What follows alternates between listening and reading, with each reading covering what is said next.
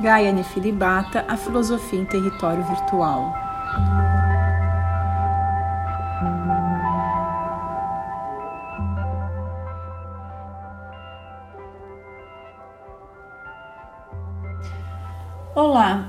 Projeto Gaia Filibata, Filosofia em Território Virtual, é um projeto que conta com a participação de professores e professoras da Universidade Federal do Recôncavo da Bahia, da Universidade Estadual de Feira de Santana, da Universidade Federal de Alagoas, da Universidade Federal Fluminense e da Universidade Federal de Sergipe, e tem por objetivo divulgar as pesquisas destes docentes. Este é o primeiro podcast do projeto e nele o professor Malcolm Guimarães Rodrigues conversa com o jornalista Marcelo Coelho sobre o tema do primeiro módulo do projeto, Reflexões sobre a hipocrisia na crise política brasileira. E eu sou a professora Giovana Temple, coordenadora do projeto.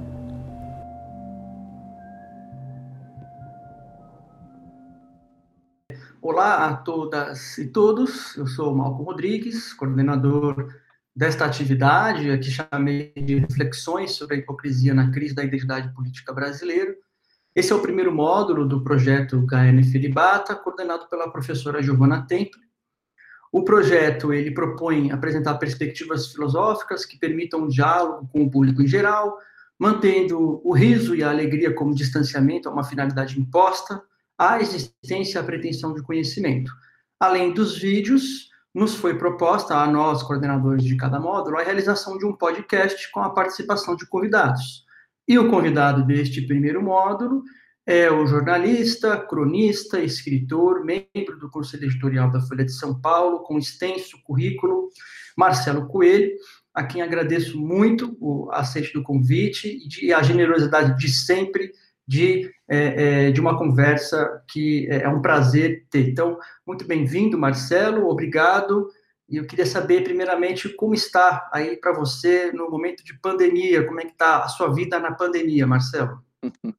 Obrigado você, Malcolm. É um prazer reencontrá-lo e matar saudades. A gente fica muito isolado sempre na pandemia, então é bom é, apesar dessa coisa sempre ser esquisita de podcast, Zoom e essas coisas uhum. todas, pelo menos a gente tem a surpresa de ver que as pessoas têm rosto ainda, né? É verdade. Então é, é muito é muito bom poder é, entrar num, numa conversa.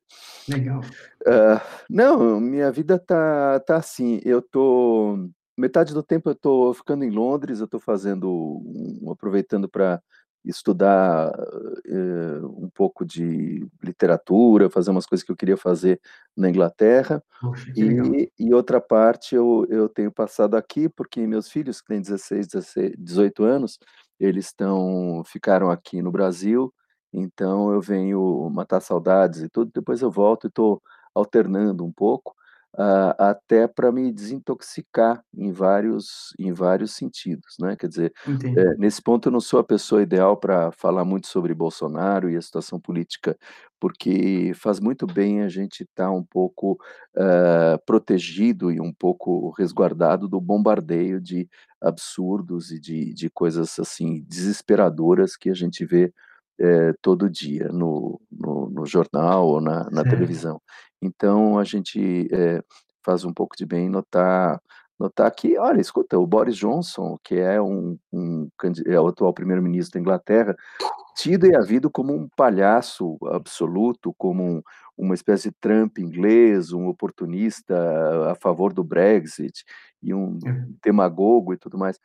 Você vê uh, ele lá falando e a, a, as pessoas ali discutindo, uh, não tem comparação, né? Quer dizer, por mais que ele esteja abaixo do, do que se espera do primeiro-ministro, uh, o nível de respeito que você vê que a classe política tem eh, com relação à população, à sociedade, é, é incomparável, né? A gente sente aqui um desrespeito total e aliado a esse radicalismo todo. Então, isso tudo faz, faz bastante mal.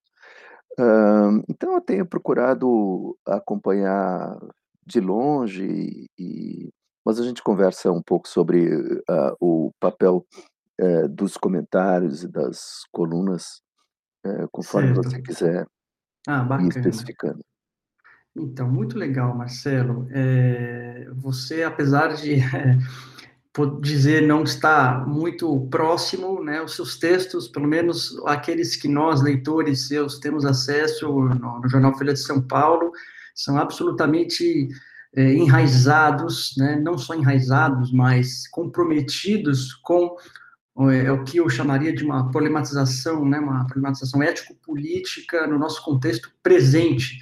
Então, é, eu sei que você é, é, apresentou, ah, não sei se eu sou a pessoa melhor para falar do Bolsonaro, mas é precisamente do bolsonarismo que eu queria começar, pelo bolsonarismo que eu queria começar, porque é, você sabe, né, é inevitável que a gente tenha que enfrentar é, de alguma maneira, e nós que estamos no mundo das letras e também em outros mundos ao mesmo tempo, é, também não, não conseguimos evitar né, que na nossa letra, no nosso pensamento, na nossa forma de, de trabalhar as letras, é, no, o nosso posicionamento apareça.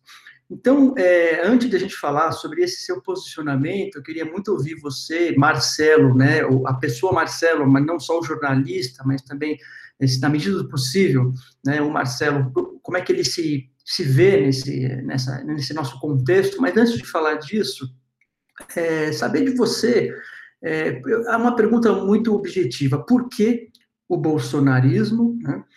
E, em segundo lugar, como você vê as condições do esgotamento disso que é esse fenômeno bolsonarista? Pois é.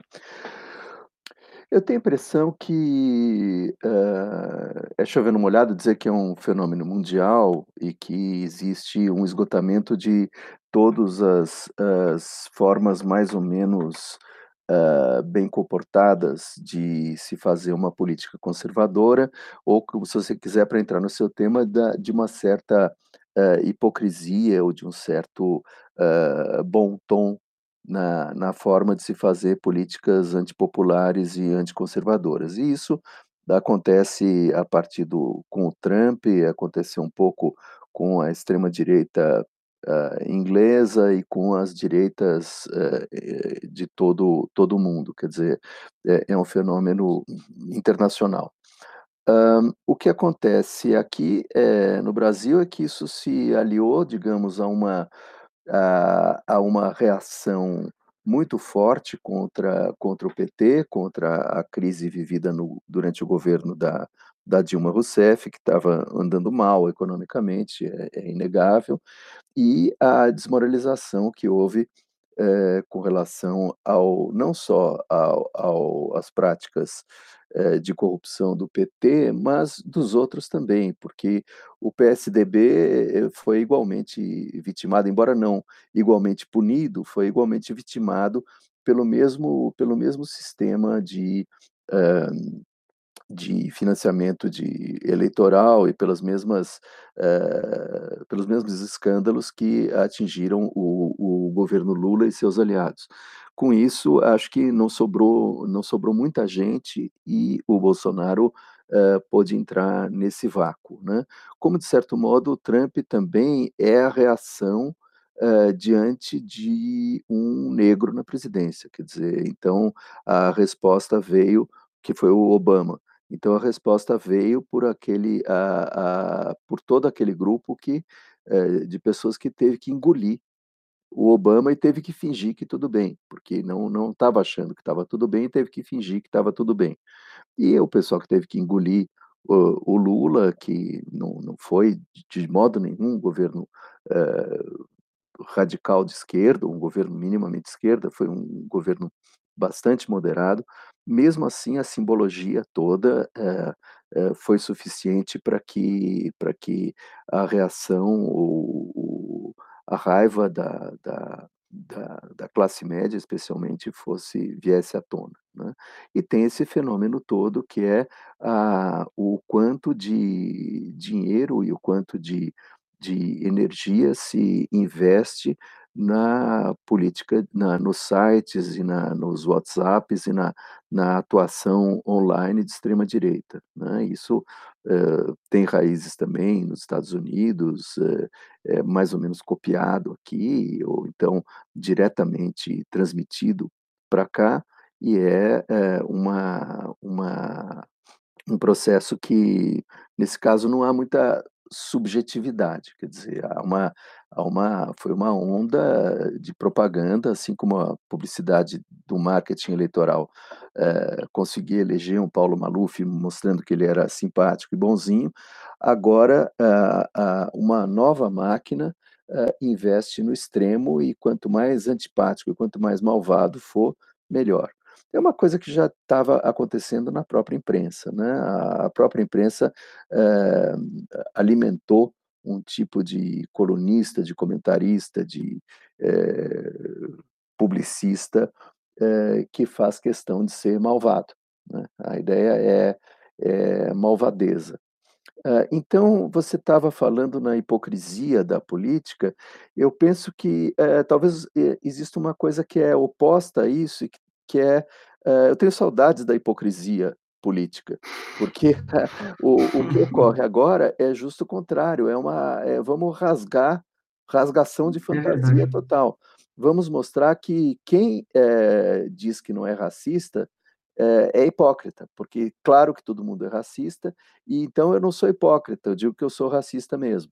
Esse é o raciocínio que é um, um raciocínio quase que performático, né? existe uma, uma espécie de é, performance da, da malvadeza em que o sujeito uh, procura mesmo uh, romper com as, as convenções de uma de uma convivência civilizada. Não é para, não é isso. O, o rei está nu e os súditos também, Marcelo. É isso.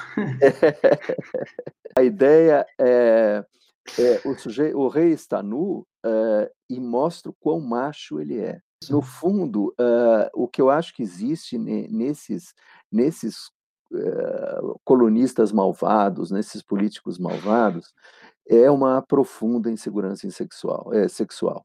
Eu acho que é profundo o, o, o, o complexo de ser macho, é profunda a ideia de que é, quando você pensa na, na, na, na, ideologia toda, quer dizer, é, esse apoio ao liberalismo, ao neoliberalismo, uh, de um lado faz sentido para a direita e para o machismo da direita, faz sentido porque o neoliberalismo diz não há coitadinhos e cada um tem que se virar por si mesmo e a, a, a vida é uma selva e os mais fortes têm que sobreviver. Isso acho que faz parte do, do neoliberalismo com um pouco mais de elaboração teórica, mas do ponto de vista econômico isso acontece.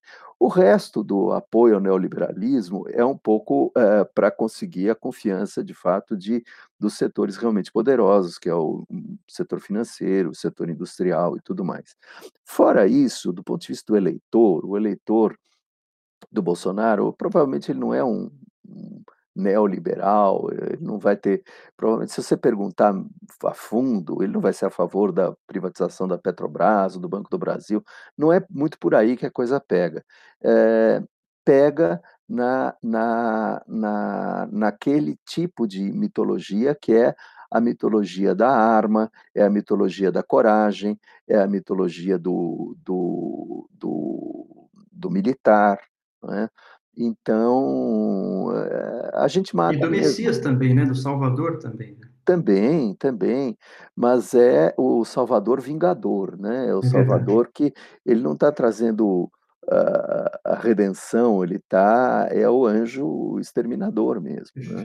É, então, acho que a ideia é, é, é muito é muito ligada com a história de que você é, mostra o porrete, sabe? E isso uhum. é uma uhum. coisa é, muito. Então, assim, o, o, o, horror à mulher, o horror ao, ao, ao homossexual, é, o horror ao transexual, tudo isso tem a ver com uma coisa que é, é, engraçado, é, é, uma coisa que homem é homem, mulher é mulher, as coisas são o que são, e quem é homem é homem. Não adianta uhum. vir com, com historinha. Então, não é que seja, é justamente é anti-hipócrita nesse sentido, mas é uma performance da, da anti-hipocrisia, porque com isso o cara vira, uh, quer dizer, é como se você dissesse, uh, no fundo, uh, aquela frase do Freud que eu acho antipaticíssima, que diz que a civilização é apenas um, um, leve verniz e que no fundo nós somos, nossos instintos são, são tremendos e tal. São brutais e tudo mais. Então é o seguinte, já que é um, um, um verniz, uh, tiremos o verniz, o que não tem nada a ver com. Então vamos nos transformar em animais. Então eles são animais e, e, e, e se, se orgulham, se orgulham disso. Perfeito.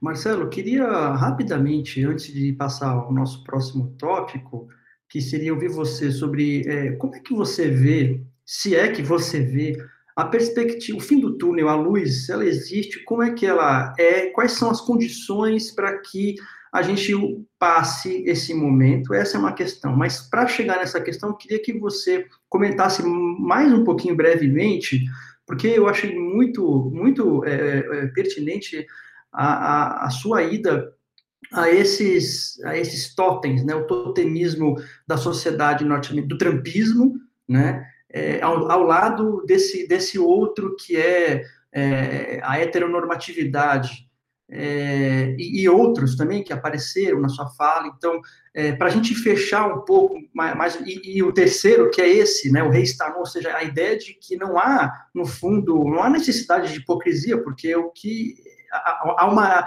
é, uma espécie de. Eles se, se, garantem, se legitimam justamente nessa atitude selvagem, né? Nesse, nesse, nessa ideia do anjo que é o anjo terminador, perfeito.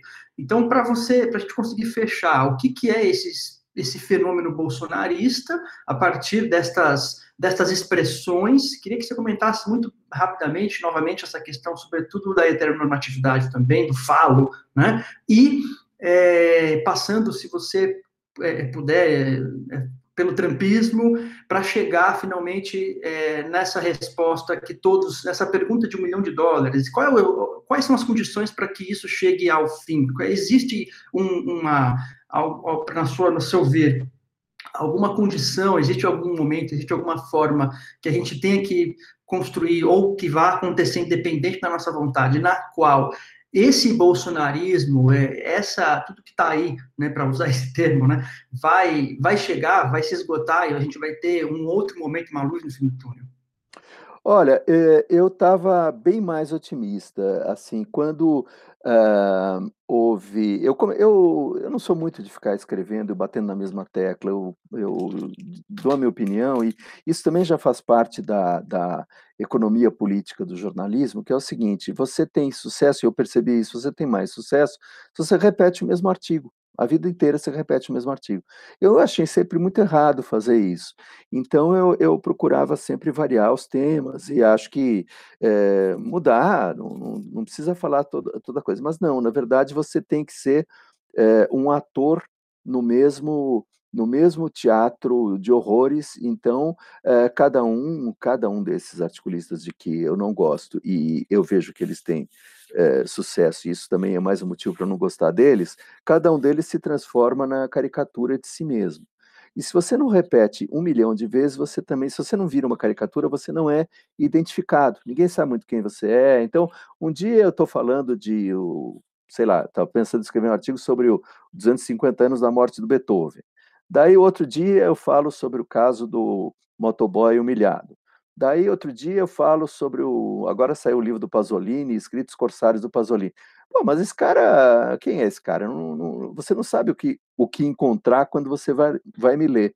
Então, é, é, aconteceu o seguinte: quando o Bolsonaro fez aquele primeiro discurso falando da gripezinha e uh, começou a ter panelaços, os, os, mesmos caras, a classe média que estava fazendo panelaço com a Dilma, fazendo panelaço contra o Bolsonaro, e daí a, a, o Sérgio Moro pediu demissão, daí eu disse, pô, esse cara vai cair, esse cara já não tem mais uh, apoio. E daí eh, eu me interessei, porque eu estava realmente, tinha pendurado as chuteiras nisso. Eu tinha falado muito contra ele é, antes da eleição, e depois eu disse: bom, agora é, a coisa vai, vai piorar sozinha, porque eles são loucos, imbecis, uh, malucos, radicais, e eles vão se danar por si mesmos. E isso começou a acontecer graças ao Covid, porque não estava acontecendo, mas o Covid foi uma uma mão na roda para ele e, e, mais um exemplo da, da estupidez dele, porque ele podia muito bem é, ser o, o, salvador com o Covid. Né? e dizer que o Covid é sério, pronto, não precisava nada disso.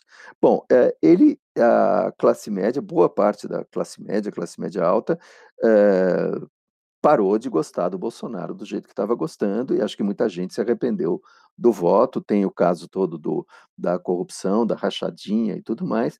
Então, é, eu disse, bom, então agora eh, eu comecei a me entusiasmar de novo, comecei a, a, a acompanhar mais de perto, a, porque eu detesto perder, entendeu? É, você ficar torcendo para o time que está perdendo assistindo o jogo de futebol, o seu time está. Eu, eu era torcedor de São Paulo Futebol Clube, e meus filhos, que eram pequenos, iam lá ver os jogos, porque torciam para São Paulo Futebol Clube. Eu me enchi, e, o, e os meus filhos também, entendeu? Porque o São Paulo é uma porcaria de time, tá, perde o tempo todo. Então eu disse: não, então eu vou fazer outra coisa, vou jogar xadrez, não vou ficar uh, insistindo. Mas daí começou a ter uma chance de uma, de uma, de uma derrota do Bolsonaro. Começou, comecei a achar que, que poderia haver uma luz no fim do túnel, como você falou, e eu fiquei bastante otimista. E uh, agora eu já, já já refiz essa, essa minha previsão. Eu achava que o Bolsonaro dificilmente duraria até o final do ano, com a, o, o, grau de, de desagregação que estava tendo e a perda de, de apoio que estava tendo. Daí é, eu vi que não, né? quer dizer, que o que está acontecendo é o processo que uh, é um processo que é inteligente ou esperto, ou sei lá o que, que é o processo que foi uh, o próprio Lula, quer dizer, você uh, se aliar com o Centrão, procurar votos no Nordeste e eh, se sustentar no Bolsa Família. E com isso, uh, o que é uh, o setor mais ideológico, uh, tem os loucos que continuam felizes com o Bolsonaro. Agora, aquele setor mais de direita, que é o, o eleitorado do, do, do Fernando Henrique, dos tucanos, dessa gente toda, esse pessoal que votou no Bolsonaro, do Amoedo, esse pessoal todo, Uh, não, não, não pesa tanto eleitoralmente, é, meio desistiu do Bolsonaro, e o Bolsonaro cresceu. Né?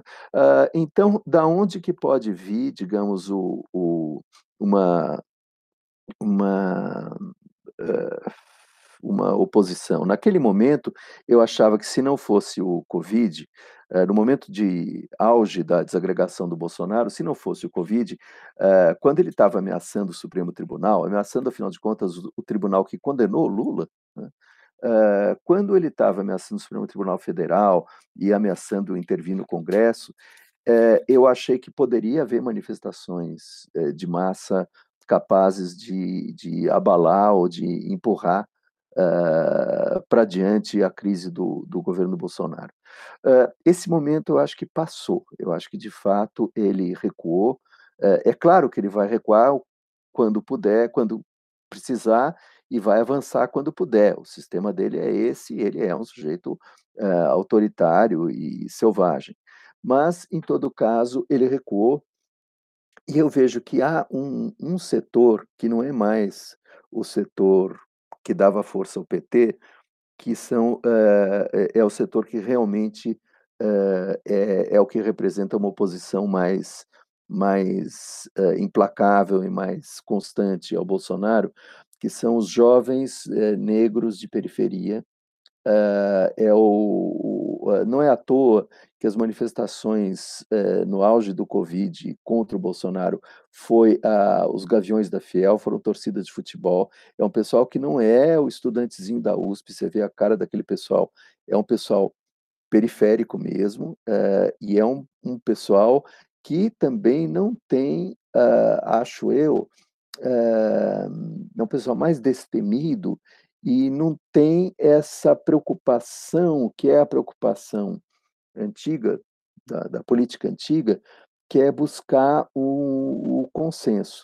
Eu acho que são pessoas, são grupos que uh, se afirmam pela diferença e não pela, pela uh, por uma proposta mais abrangente, que procure ter, uh, sabe, que o, o militante negro da periferia, ele briga com a Lili Schwartz, briga com o sociólogo, uh, com o sociólogo da, da USP. Ele não está afim de fazer concessões com uh, uma, uma um, com pessoas de, de, de outra origem ou de outra linguagem. Eu tenho a impressão que uh, é possível haver uh, pontos de convergência, agora eu tenho a impressão que a gente está envolvido numa coisa que talvez seja perigosa, que é contra a, a uma, um governo de identidades, a identidade do macho alfa, a identidade do, do branco empresário, você tem uma oposição de identidades também. É, a, a, identidade negra, a identidade lésbica, a identidade uh, de quem, na verdade, é vítima de preconceito e é vítima de, de espoliação, estupro, tortura, o que você quiser. Né? Então, uh, esse pessoal acho que é, é aonde, aonde você pode tirar energia. Ao contrário do que era quando começou o PT, você tinha é, era uma a, a, esquerda tinha uma origem católica e sindical, né? E universitária. Né? Uh, esses três uh, grupos uh, não é que desaparecem, mas a, a dinâmica deles, a energia, vem, não vem mais daí. Não vem mais daí. Porque uh, o trabalhador uh, é o trabalhador terceirizado, é o trabalhador precário, é o estudante da faculdade uh, particular, é o motoboy, é, o, é o pessoal que já não tem estrutura sindical possível e eles têm a identidade, eles têm, eles têm uma, uma não tem uma classe, eles têm uma identidade. Então, o PT, mal ou bem, queria ser uma coisa, se basear numa política de classes. Né? O bolsonarismo, aí sim a gente tem uma hipocrisia, é uma política de classes é, disfarçada em política de identidade. Né? Mas a política de identidade pega emocionalmente. E a política de classes, no caso, é mais inconfessável, né? Então, você não vai se apresentar como amigo dos banqueiros, se bem que você se apresenta também, né? E, mas a, o que pega eleitoralmente é eu sou o pequeno empresário que carrega esse país nas costas e tudo mais. Né? É claro que há contradições, a luz do fim do túnel é, não vem só daí, mas vem das contradições internas do, do próprio governo e do que vai acontecer na conjuntura internacional. Né? Quer dizer, é, existem outras luzes no fim do túnel, quer dizer, o, o, essa, essa luz que é a da militância, existe a questão do próprio escândalo, que pode é, desenvolver mais, a coisa de rachadinha, Fabrício Queiroz, essas coisas vão, crescem, isso é inevitável que, que cresçam, vão surgindo mais coisas ruins aí, uh, e existem as contradições do próprio governo, porque o governo quer ser liberal, mas não consegue, não, não há como ser, ser liberal, uh, e uh, acredita que vai ser liberal e vai reduzir o Estado, para obter investimentos e para ver um crescimento dos investimentos. E esses investimentos, acredito eu, também posso estar enganado, esses investimentos não vão acontecer. Então a crise econômica vai vai continuar do mesmo jeito que continuou ou foi mitigada uh, das outras vezes, com uh, estímulo ao consumo, com Bolsa Família e tudo mais. Então pode se manter nesse sentido, mas as contradições estão aí. Então, Marcelo, você diria que é, digamos, a base de sustentação desse fenômeno, para não falar de um partido, de um tipo, mas de um fenômeno que eu estou chamando de bolsonarista, ela é muito mais enraizada emocionalmente, né, como quase, talvez como quase sempre seja na política, do que estrategicamente, ou seja, é, me parece que é, o que você está dizendo, sob certo aspecto, é que a grande força do bolsonarismo, ela tem muito pouco a ver com uma estratégia racional, né? Ela está muito mais nessa identificação. Uh, e claro, e aí eu queria te perguntar sobre como é que você vê o papel e a, a eventual influência de uma de um setor que é um setor uh, religioso, evangélico ou não, mas que de, de qualquer modo se utiliza né, de, de, dessa, enfim, dessa fatia desse argumento, dessa forma de conduzir as pessoas pela, pelo dogma, pela religião, que agora se vê em xeque, em face de uma série de, de, de, de, de ou seja, né, mais uma vez o rei está nu, ou seja, a, a casa vai caindo, parece, né, também para essas pessoas que fazem parte de um partido cristão e que, apesar disso, né, apesar de defender valores cristãos, estão aí envolvidas com escândalos, corrupção.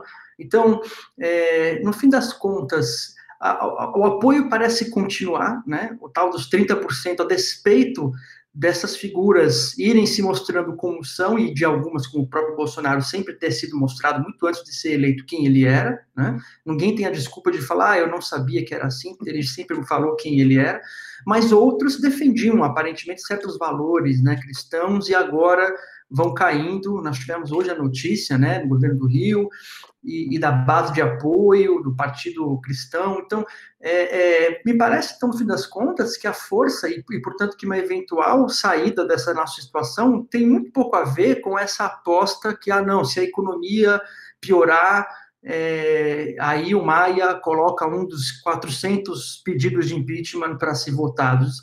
Será que é, é, é tão simples assim? É, ou será que existem outras questões de ordem, digamos assim, emocional, que não é racional, em jogo, para a gente dar um passo para além e, seguir para outro assunto? Olha, eu não sei, eu acho que uh, há uma base, uh, é, houve uma a eleição e aquele entusiasmo, o bolsonarismo foi um fenômeno é, emocional, sem dúvida nenhuma, naquele, na, no, no começo ali da, da, da, da, durante a campanha, durante a, a, o, processo pelo qual o, o voto foi crescendo e foi se espalhando, foi um quase um surto psicótico uhum. mesmo eh, da, da, das pessoas, e ninguém queria saber, quer dizer, é, gay votou em Bolsonaro, mulher, porque assim, ó, como é gay e vota no Bolsonaro, mas como é mulher e vota no Bolsonaro? As coisas que ele fala contra a mulher já era suficiente para mulher nenhuma votar, mas não, não tem importância, aí foi muito irracional. Mas eu acho que a base está mudando, a base de apoio dele está mudando e vai se tornando uma base pragmática, entendeu? Enquanto tem o Bolsa Família, enquanto, enquanto tem o Renda Brasil, sei lá o quê, enquanto tem essa coisa, vamos, vamos ficar com ele, porque se vier outro, tira. Foi muito assim que o Aécio é, perdeu a eleição é, para Dilma naquela, naquela campanha. É, é, aí é muito pragmático, acho que não, não é tão tão emocional assim, entendeu? Acho que tem um setor urbano eh, radicalizado, antipetista, e um setor urbano eh, religioso. E religião, meu, é, é difícil, porque você tem todos os argumentos e a pessoa reformula os próprios argumentos e continua.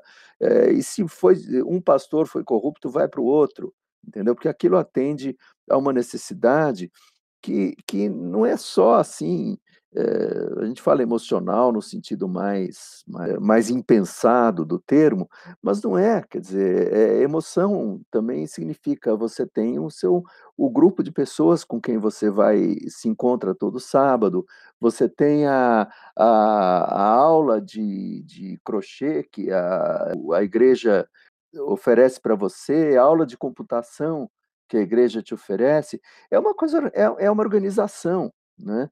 Então você sai de uma, vai para outra, e depois você tem também uma questão que também é identitária, mas identidade também não quer dizer que o cara só vê quem ele é e fica fechado. É uma coisa de poder ver a si mesmo com mais respeito. Você é um, um, uma empregada doméstica, você não é nada, como os próprios patrões gostam de dizer quando estão brigando com a empregada. É, não, eu, não é que eu não sou nada, eu sou uh, a irmã uh, fulana, você tem um ganho de dignidade pessoal, identidade não é só, então, então não é só rótulo, não é só você sair por aí berrando que você é, é, é corintiano, é, é, é, é, você tem você tem uma maneira de, de poder se olhar no espelho, eh, definir quem você é. Até eu, por exemplo, então, por exemplo, meus, eu acabei de falar disso. Os meus artigos eram uh, sobre qualquer coisa, muito legal e tal. Agora, Pô, Marcelo, hein? Ele é super anti-Bolsonaro, hein? Ele tá mandando o braço, não sei o quê. Pô, ganhei minha identidade. Já fiquei mais feliz também. Fica mais fácil fazer artigo. Eu fico, sou convidado para podcasts como, como este que nos, nos, nos entretém no momento. E então você é uma questão de, e, é, é, de como é que é identidade? Essa palavra já está começando a cansar na, na minha cabeça, mas é de, de autoconstrução, né? Tá certo. E você se autoconstrói. Em defesa do podcast, eu quero dizer aos nossos ouvintes que chamei Marcelo pelo, pelo, meu vínculo afetivo, acima de tudo, e pela generosidade dele, pela cabeça pensante que ele nos oferece. Isso me, me entristece muito, que eu pensei que a sua decisão fosse completamente racional. Ai, muito bom, Marcelo. Bom, é, eu queria falar de muitas coisas relacionadas ao bolsonarismo, mas eu acho que daqui a pouco você vai ficar chateado com isso, então daqui a pouco eu vou mudar de assunto. É, eu queria te perguntar, só para a gente ficar numa última questão que diz respeito ao nosso contexto político acima de tudo, é, como é que você vê esse, esse, entre aspas, muito entre aspas, futuro é, armado, né, milici, miliciante, milicioso, da milícia, de uma, de uma violência que está se, imagina, de alguma, na medida em que o bolsonarismo, o Bolsonaro e, e todo esse campo ideológico é, é, a sombra do trumpismo, né, favorável a, a, a, a que a população se arme, é, essa é uma direção né, que se o Bolsonaro continuar como está, inevitável a gente vai chegar de alguma maneira, né? De alguma maneira, a violência vai tomar outras proporções, e eu penso não só no caso do Rio de Janeiro, que é o caso mais trágico, né, emblemático, no que diz respeito a, a, ao domínio de uma outra forma de violência, da que é a milícia, que é a milícia política, assim por diante, mas também a essa proposta de, digamos assim, popularizar a ideia de que a sociedade, no caso brasileira, que está muito distante em vários aspectos da norte-americana, deve lidar com a violência se armando. Né? É, e, e, outra, e outra questão, totalmente em, em outra direção, né, que é pensando no nosso módulo que está acontecendo atualmente, né, dos colegas trabalhando sobre fake news, para a gente fechar essas duas questões, né, o desfecho do, da, do bolsonarismo em direção a, a, a, uma política de Estado, né, que se de alguma, de alguma maneira parece se, se inspirar no trumpismo, né, na ideia de que a sociedade tem que se armar, e de outro, a, a uma estratégia política que depende da disseminação de notícias que por mais que a gente tenha CPIs instaladas e assim por diante, existem, a gente sabe ainda hoje, né, formas, mecanismos, pessoas, lugares, enfim, estratégias de disseminação de, de notícias que vão acobertando, que vão dando fôlego, que vão dando gás a todo esse aparato, né, não só ideológico, mas político, todo esse modo de ser é, é, do, do macho e assim por diante. Eu já fui mais pessimista. Eu achei que o país eh, poderia terminar numa espécie de quase. eh, a palavra é usada de forma errada, mas eu estou usando da forma certa. Poderia terminar numa guerra civil mesmo. Não, não guerra civil, tipo, vivemos uma guerra civil. Não vivemos uma guerra civil. E eu achei que poderia acontecer de viver. Eh, eu tinha muito medo, inclusive, que no caso de uma vitória do Haddad, do PT esse pessoal do Bolsonaro fosse se armar mesmo e começasse a, a bagunçar o, a, as instituições mesmo. Uh, como sempre eles deixam uma fresta para isso, o próprio Trump uh, e o Bolsonaro imitando que se ele perder as eleições, é, que, que as eleições são fajutas, né? Então isso é como foi aquele discurso do Bolsonaro na, na reunião ministerial, é um era um apelo para as pessoas simplesmente defender, defenderem ele na violência e que se um grupo de é, começou com 300, os famosos 300, fosse para mil, fosse para 10 mil, quando chega a 50 mil, uh, você reprime esse, um grupo de 50 mil pessoas armadas, e tem, é possível fazer isso, resolve invadir o Congresso, você reprime de que jeito? E, e termina em sangue, E daí a coisa realmente fica imprevisível. Eu fui muito pessimista naquele momento e estou menos pessimista agora. Eu acho que fake news, essas coisas continuam alegremente, né? Houve alguns, algumas coisas que. O que acontece é o seguinte: se, se eles são loucos, a gente tem um, um, um grande aliado nosso, que não somos loucos. Esse aliado é a realidade. Quer dizer, as coisas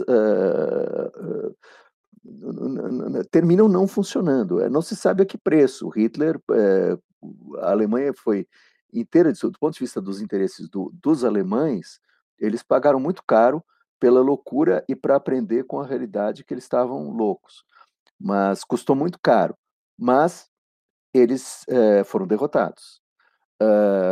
O caso do Covid é um caso desses, quer dizer, eu tenho impressão que por mais fake news que tenha se falado, por mais baboseira que tenha sido dito sobre, sobre Covid, uh, as pessoas, uh, no limite, elas percebem que o Covid é real.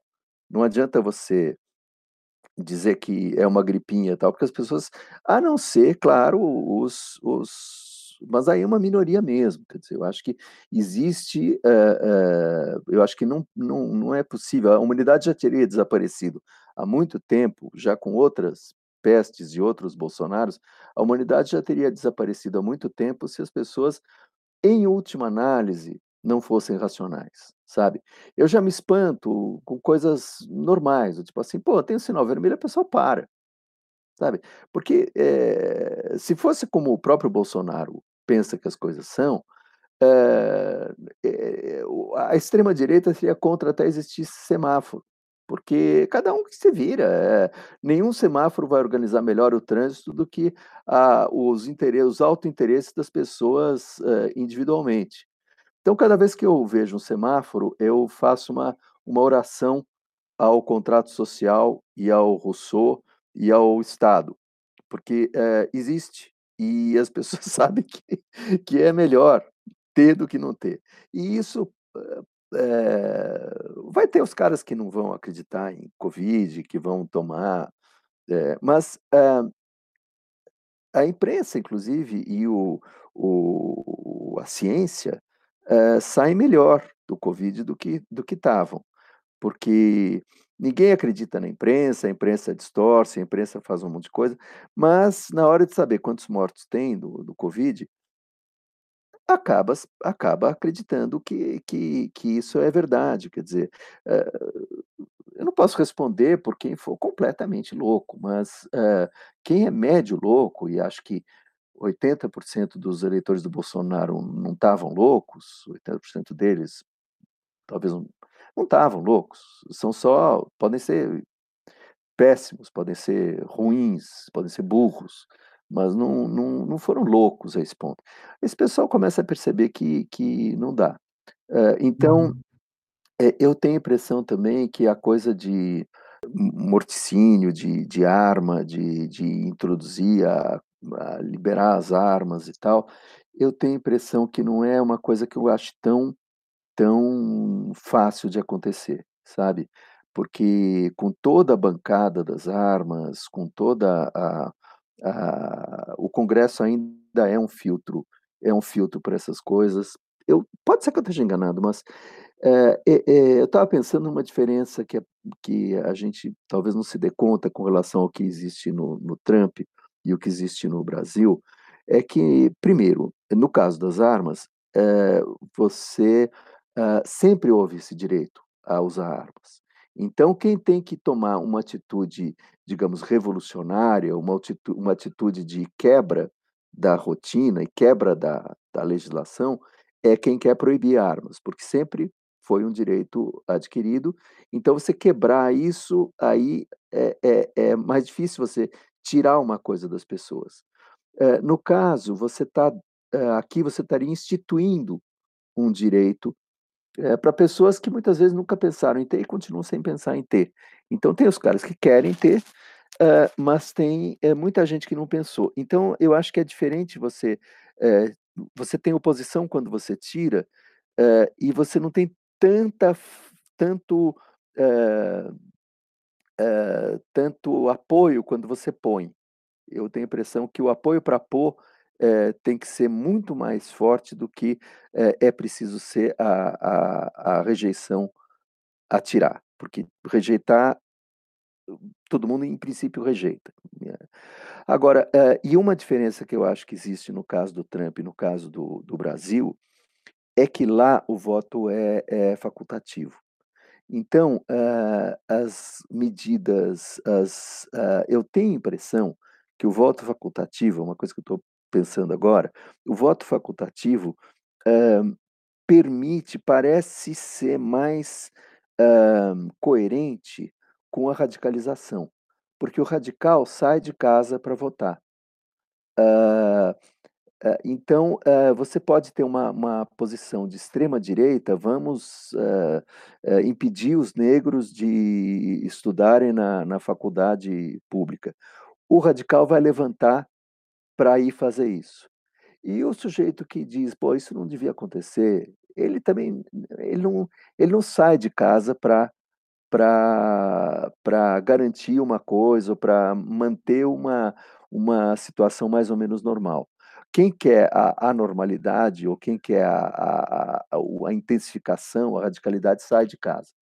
O caso do Bolsonaro, aqui no Brasil, como o voto é obrigatório, eu tenho a impressão que, é, e não é um voto, é, também o fato de não ser voto distrital, você não, não, não modifica, não estabelece uh, cisões tão, tão claras, eu tenho a impressão que isso pode ser uma força de moderação. Força que não funcionou quando o Bolsonaro foi eleito, evidentemente. Essa não houve moderação quando se votou no Bolsonaro, mas talvez tenha sido um caso uh, excepcional de uma crise uh, geral dos partidos, entendeu? Acho que talvez não seja necessário que, que esse modelo uh, do Trump ou, ou uma, uma uma retórica extremista seja sempre é, bem sucedida aqui. Não sei, porque essas coisas também, quando acontecem, elas estabelecem novas, novos parâmetros e novas realidades. Mas há uma, há uma diferença, e essa diferença eu acho que existe, que é uh, o voto ser facultativo ou não.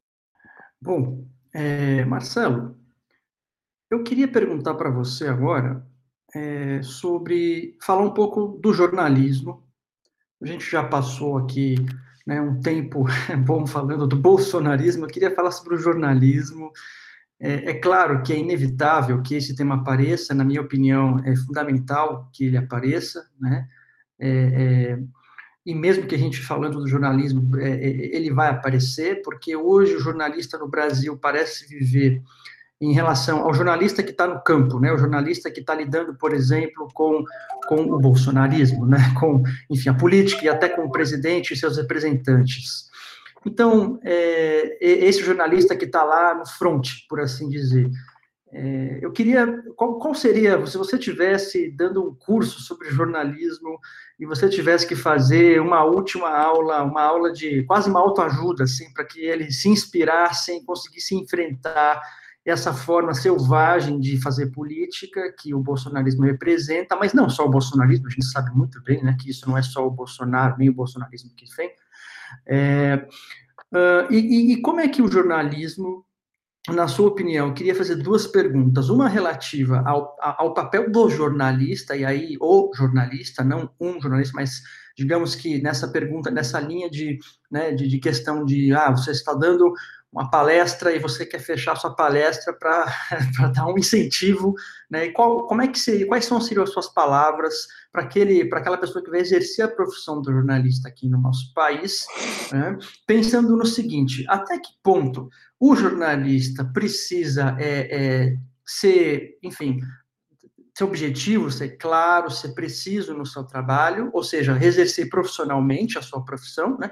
E ao mesmo tempo lidar com é, a sua uh, com, com, seu, com os questionamentos, com as posições, com a necessidade de, de alguma medida chegar próximo da verdade, das perguntas que se fazem, das provocações, né? É, eu penso, por exemplo, em um texto, né, que ficou um, texto, citando apenas exemplo, né, um texto de um jornalista da Folha, inclusive, que ficou famoso por, é, é, acho que se intitulava Desejo à Morte de Bolsonaro. Então, é, qual seria a sua opinião sobre a postura que o jornalista tem que ter como profissional? Essa é uma pergunta, pensando nesse contexto todo.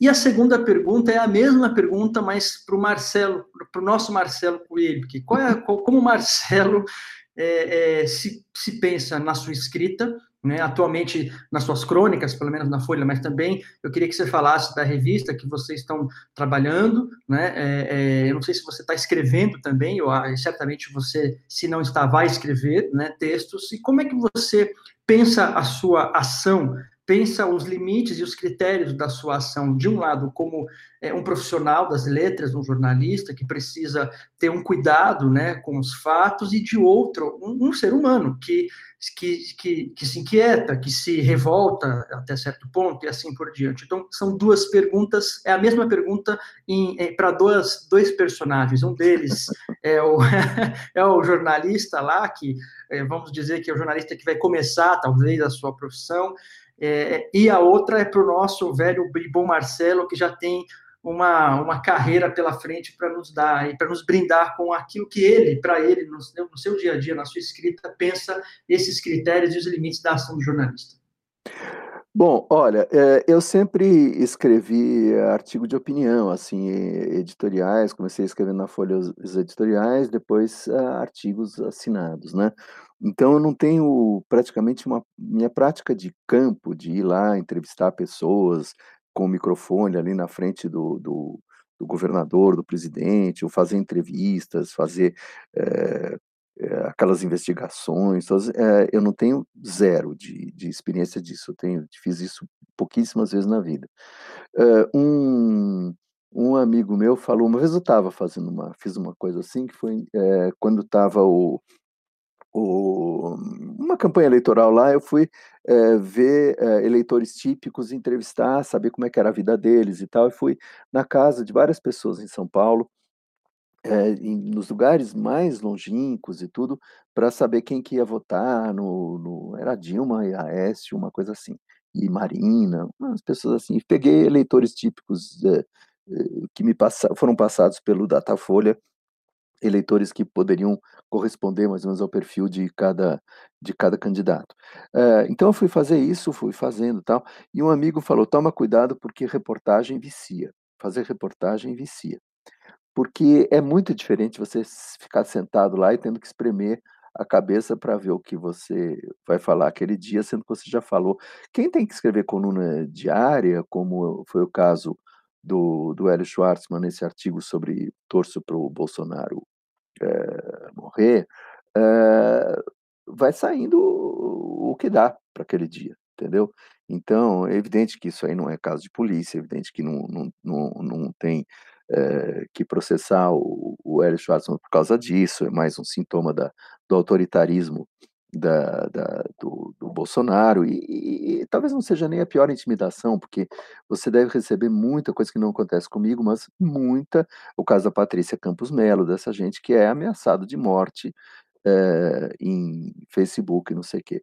Eu diria, eh, então que, eh, o cara que faz a reportagem, e o cara que recebe ameaças e que vai ficando, eh, identificado como um inimigo e tal, isso vicia pra caramba, isso vicia pra caramba. Então o grande perigo, eh, se ele tiver coragem, eu eu eu pelo menos não não não sou o cara, eu vejo a coragem das pessoas, eu acho extraordinária. Eh, sujeito que vai investigar, eh, tráfico de crianças no Pará, como fez o Gilberto Dimenstein, ele chega lá no Pará, tá sozinho lá, entendeu. Eh, isso precisa de muita coragem. Hã, mas se você tiver coragem de qualquer modo pra enfrentar todo esse tipo de ameaça, e se essas ameaças não te não te impressionam, o seu maior perigo, eu acho que é o automatismo, sabe. Hã, é muito difícil você não se automatizar nas nas, eh, mesmas nos mesmos procedimentos, nas mesmas perguntas, no mesmo raciocínio, e não não estar, hã, aberto pra pra entender quando uma coisa está mudando de figura ou quando existem outros outros argumentos em jogo, e você não tem tempo para isso, e você está viciado em, em, em, fazer a mesma coisa. Como toda profissão, né? Eu acho que você tá, você começa a fazer a mesma coisa e você acha que e tá bom, todo mundo está achando bom, você continua fazendo. E, e é muito difícil você realmente poder entender um pouco o, o, o que pode não ser aquilo que você acha que é. Agora, são duas batalhas, eu acho, que você tem a briga com o, o seu, com o governo, com a, os fatores que te intimidam na rua, e você tem a, a batalha dentro do, do da redação, dentro do, do jornal porque acho que ali uh, as pressões ideológicas uh, também são muito fortes. E as pressões ideológicas e a, aquela, às vezes não é nem ideológico, mas é simplesmente o, um editor que pede para você uh, descobrir determinada coisa e de, determinada coisa não, não aconteceu. Não, olha, desculpe, mas isso não, não, não houve. o editor não se convence que não houve. Se ele acha que tem, ele acha que você que não procurou direito. Então, o não fato, que é uma que é uma é tão real quanto o fato, o não fato acontece também. E o, o pobre do repórter que foi procurar uma coisa e não achou nada, ele está submetido também a pressões, aí nesse caso não são ideológicas, e as ideológicas também. Né? Você está sendo uh, parcial demais, você não está, o jornal tem que ser, tem que ouvir uh, os dois lados, e às vezes você, isso não é suficiente, isso não é suficiente, e às vezes isso é falseador também. Uh, então vamos pôr um artigo do, do, do da extrema direita e um artigo da centro-esquerda. Mas você não põe um artigo da extrema esquerda e um artigo da, da do centro-direita. Eh, você está sempre. Eh, eu me lembro quando se falava muito a polarização. Vamos ter polar... o risco da polarização. De um lado, o Bolsonaro, que é a extrema-direita, e não podia usar a extrema-direita no jornal Folha de São Paulo, não, não se admitiu isso.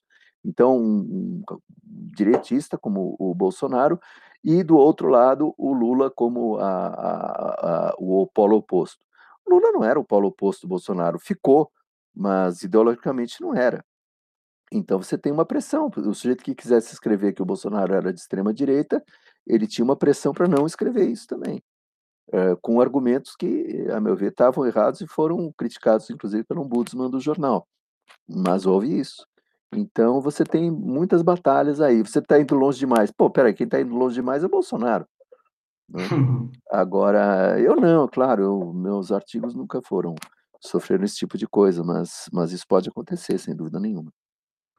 Certo. Bom, estamos caminhando para o fim e, antes de mais nada, queria agradecer muito né, a, a, conversa com o Marcelo, mas eu ainda tenho uma última pergunta, Marcelo. Faça isso. e essa pergunta é, ela é mais voltada para o Marcelo mesmo. Eu queria saber, Marcelo, quais são, como é que está a sua vida profissional hoje? Quais são os seus projetos? Ah, bom, então, tem, é, eu tô só você está escrevendo, você está é, escrevendo eu... ficção, romance, como é que ah, você está hoje? Vai, vai sair muito. alguma coisa para gente? Não, não vai sair tão cedo, não. Ainda bem que você ainda espera que saia.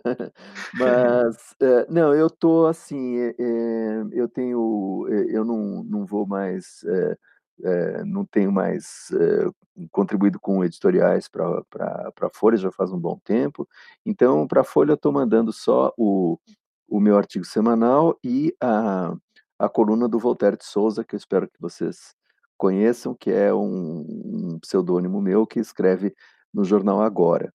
É, mas eu estou participando de uma revista é, online de esquerda moderada, chama Rosa. Se você procurar no Google Revista Rosa, é, não sei se é .com.org, mas é Revista Rosa. Foi uma, uma iniciativa que surgiu de vários professores de esquerda e filósofo Rui Fausto, que morreu recentemente, e a gente está tentando abrir um, um, espaço aí de esquerda moderada, de não petista e sem, sem militâncias, no fundo, militâncias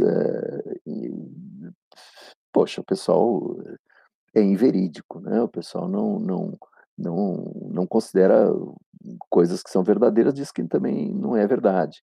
Então, sabe, o pessoal não é crítico de Cuba, o pessoal não é crítico da Venezuela, não é possível, né? Pelo menos do meu ponto de vista, se você é crítico da União Soviética, por que você não é crítico de Cuba? Não, não, Cuba é diferente. Então, pelo menos nessa revista, eu acho que as pessoas uh, têm, têm essa visão, que é a minha também, de, uh, de ser uma esquerda crítica, de fato, né? quer dizer, sem uh, simpatia por sujeitos de boina e de, de bota. Acho que isso já é o mínimo que se pode fazer em matéria de esquerda. Tá certo, Marcelo. Bom, é, infelizmente chegamos ao fim do nosso tempo. Eu queria ter, eu acho que todos que nos ouvem também, todos e todas que nos ouvem gostariam de ouvir mais. Tem, tem muita coisa para tirar do nosso Marcelo ainda, mas é, tenho certeza que, da mesma forma que generosamente, prontamente ele aceitou esse convite, eu já estou dando aqui uma indireta, ele vai aceitar os próximos. Muito obrigado, Marcelo. Um beijo, né? Muita saúde e Obrigado. fique bem. Obrigado, e provavelmente a próxima vez que você me chamar, já vou estar dizendo que não é nada daquilo que eu disse dessa vez. um grande abraço, querido. Abração, muito obrigado. Cara, foi muito bom te ver. Muito obrigado. Valeu. Tchau, tchau, querido. Tchau.